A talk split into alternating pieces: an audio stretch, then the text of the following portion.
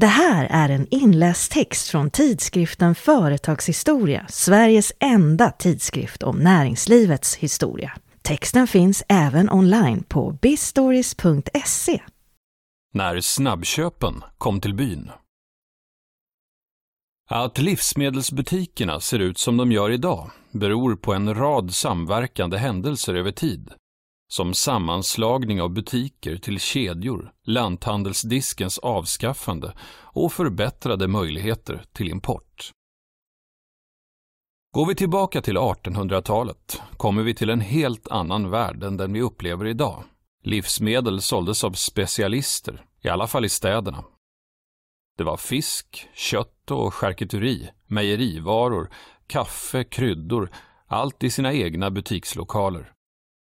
På landsbygden fanns också specialister till en viss grad, men lanthandlarna hade utvecklats till diverse butiker som sålde allt ovanstående, inklusive lieblad, sparkar och utsäde till åkrarna.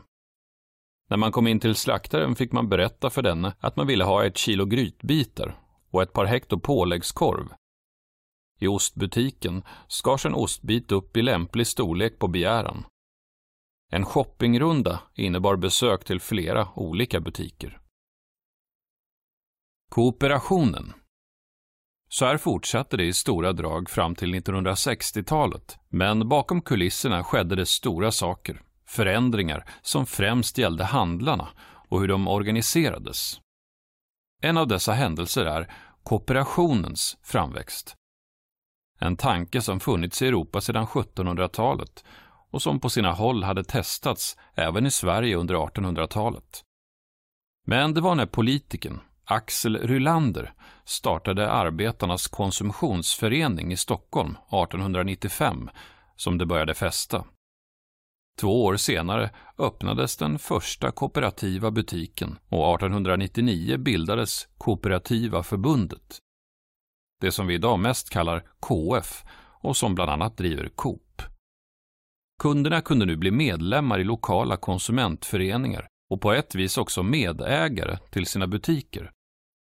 Eventuella vinster gick tillbaka till kollektivet. När KF växte kunde de börja köpa in varor i stora partier, vilket kom kunderna till godo i form av lägre priser i de allt mer vanliga Konsumbutikerna.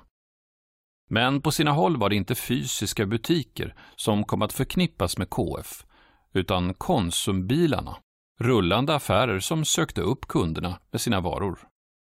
Positivt för vanligt folk förstås, de slapp ta sig till en butik, men de lokala handlarna var säkert inte lika nöjda över att få konkurrens av en jätte som genom att ligga på vägarna kunde ha ett stort upptagningsområde.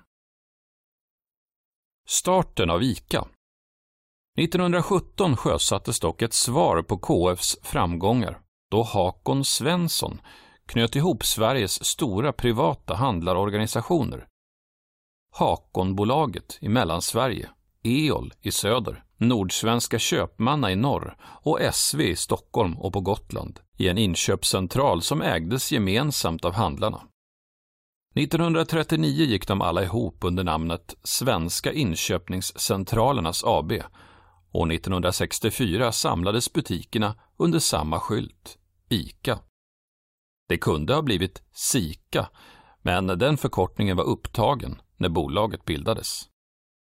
1937 hade också ASK, aktiebolaget Svenska kolonialgrossister, som senare skulle bli Dagab och som i sin tur köptes av Axfood, bildats.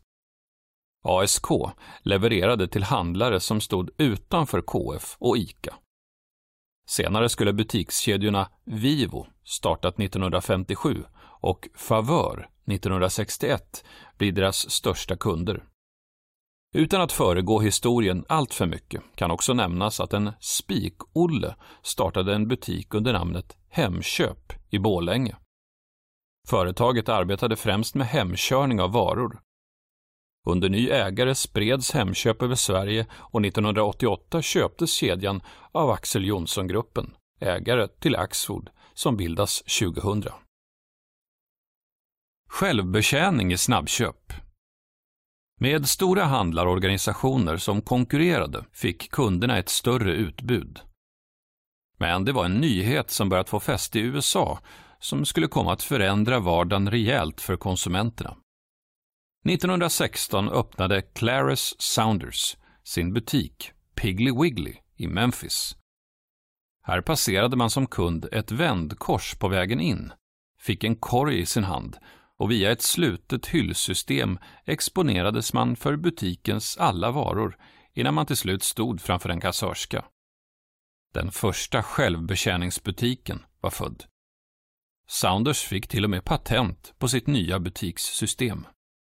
Men det hindrade inte att andra handlare gjorde egna varianter på konceptet.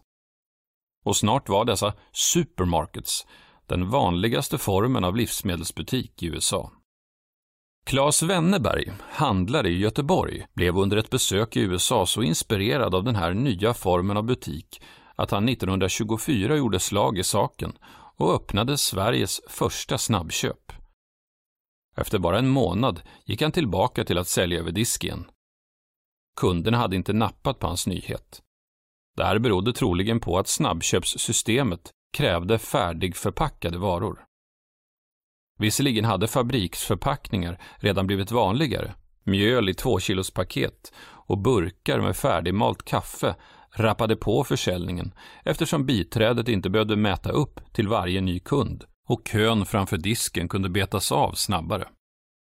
Men Wennerberg hade också gjort egna förpackningar och lagt upp på de nya hyllorna i butiken, något som sägs ha gjort kunderna misstänksamma. Branschen insåg dock att självbetjäning var framtiden och fortsatte att studera Sounders Piggly Wiggly och andra uppstickare och kopior som Handy Andy och Helpy Selfie i USA. På 1930-talet öppnade så enhetsprisaffärerna i svenska städer. Mer känd som EPA, EPA, som köpte in varor med så få mellanhänder som möjligt och sålde dem billigt. Kläder, köksgeråd och andra småprylar som alltid sålts över disk plockades nu av kunderna själva innan de betalades i kassan. Om inte andra världskriget hade startat 1939 hade livsmedelsbranschen troligen ställt om till snabbköp med självbetjäning redan tidigare. EPAs exempel visade tydligt att man trots färre anställda kunde sälja mer. 1942 publicerade ICA-tidningen en artikel med rubriken Självbetjäningen i USA. Kommer den hit?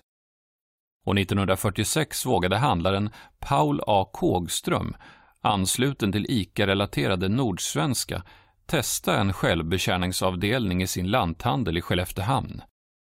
Men det var året därpå som snabbköpen började bli vanligare.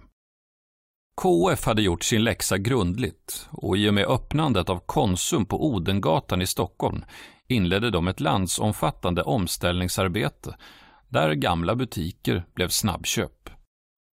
1950 fanns 120 kooperativa och 68 privata snabbköp. Redan 1960 var den totala siffran 5 500. Fortfarande hade dubbelt så många KF-butiker ställt om jämfört med de privata alternativen. Inom ICA hade bara 18 procent av 9 900 butiker gjort omställningen.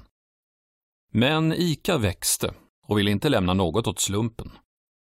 Redan 1950 stöpte de om interna ICA-tidningen till ett specialnummer om självbetjäning och tillsammans med egna företaget AB Köpmannatjänst presenterades lösningar på hyllsystem och andra åtgärder som enkelt förändrade en traditionell butik till självbetjäning. 1960 startade ICA-förlaget även tidningen Självbetjäning som med säljidéer och effektivitetslösningar vände sig till hela handlarbranschen. Nya varor och förpackningar som lockade. En nyckel till omställning var som nämnts förpackningarna. Och på 1960-talet hade förpackningsindustrin med råge hunnit ikapp handlarbranschens framtidsutsikter. Från de nya butikshyllorna nästan skrek kakaopaket och burkar med senap till kunderna att lägga dem i sina korgar. Och tack vare att plastfolien uppfunnits på 1950-talet fanns även kundförpackningar med ost, köttfärs och andra färskvaror. En nyhet på 1940-talet var dessutom frysar och kylskåp. Djupfrysta bär och grönsaker kunde nu köpas året runt. 1956 sålde Findus sina första frysta fiskpinnar och kombinerade med en annan nyhet. Det industriframställda potatismoset skapades en svensk klassiker som knappast tappat i popularitet bland kunderna med åren. Andra halvfabrikat tillkom i utbudet, men också färsk frukt och grönsaker året runt. Mer pålitliga transportvägar med lastbil och tåg från södra Europa förlängde säsongerna för bland annat tomater och gurka från 1960-talet och framåt.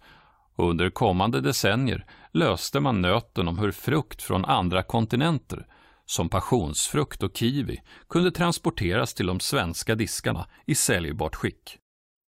På 1970-talet väcktes också en ny tanke hos konsumenterna. Kanske beroende på energikris och ökade transporter. Miljösamvetet. I livsmedelsbranschen var det KF som först tog upp tråden genom att starta ett miljöråd och prata miljövänlighet med sina kunder.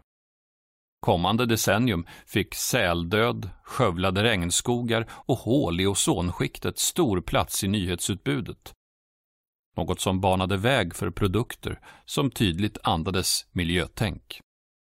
1988 antog ICA en miljöpolicy som berörde varans väg, hela vägen från producent till kund. För kunden märktes det till en början tydligast i att papperskassarna började tillverkas i oblekt papper. Men några år senare, även med nya varumärken som ICAs Skona, tvättmedel med mera och KFs Änglamark, ekologiska livsmedel.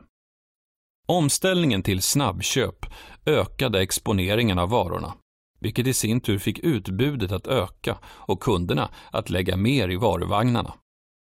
ICA lockade sina handlare med att de kunde fördubbla sin omsättning om man övergav det långsamma överdisksystemet. ICA-förbundets förre VD, Nils-Erik Wirsell, skriver i sin bok Handens förnyelse, ICA-förlaget Västerås 1982, apropå omställningen. Självbetjäningsutvecklingen kan på sitt sätt jämföras med den industriella revolutionen. Det är svårt att tro att vi någonsin mer får uppleva en så genomgripande förändring inom handeln. Han gör också en förutsägelse som från hans tidiga 1980-talshorisont känns ganska pricksäker. Detta sagt med all respekt för att datatekniken och elektroniken säkerligen kommer att innebära stora förändringar. Där har han fått rätt, men inte i första hand vad gäller hur vi köper livsmedel, utan snarare hur vi handlar kläder, hemelektronik och andra konsumtionsvaror. För även om tekniken finns för att klicka hem både middagsmat och spontanköp, så verkar kunderna fortfarande föredra att gå till butiken. E-handlad mat utgjorde 2017 bara 2% av den totala livsmedelsmarknaden. För detaljhandeln var andelen 9% Det här var en inläst text från tidskriften Företagshistoria, Sveriges enda tidskrift om näringslivets historia. Texten finns även online på bistories.se.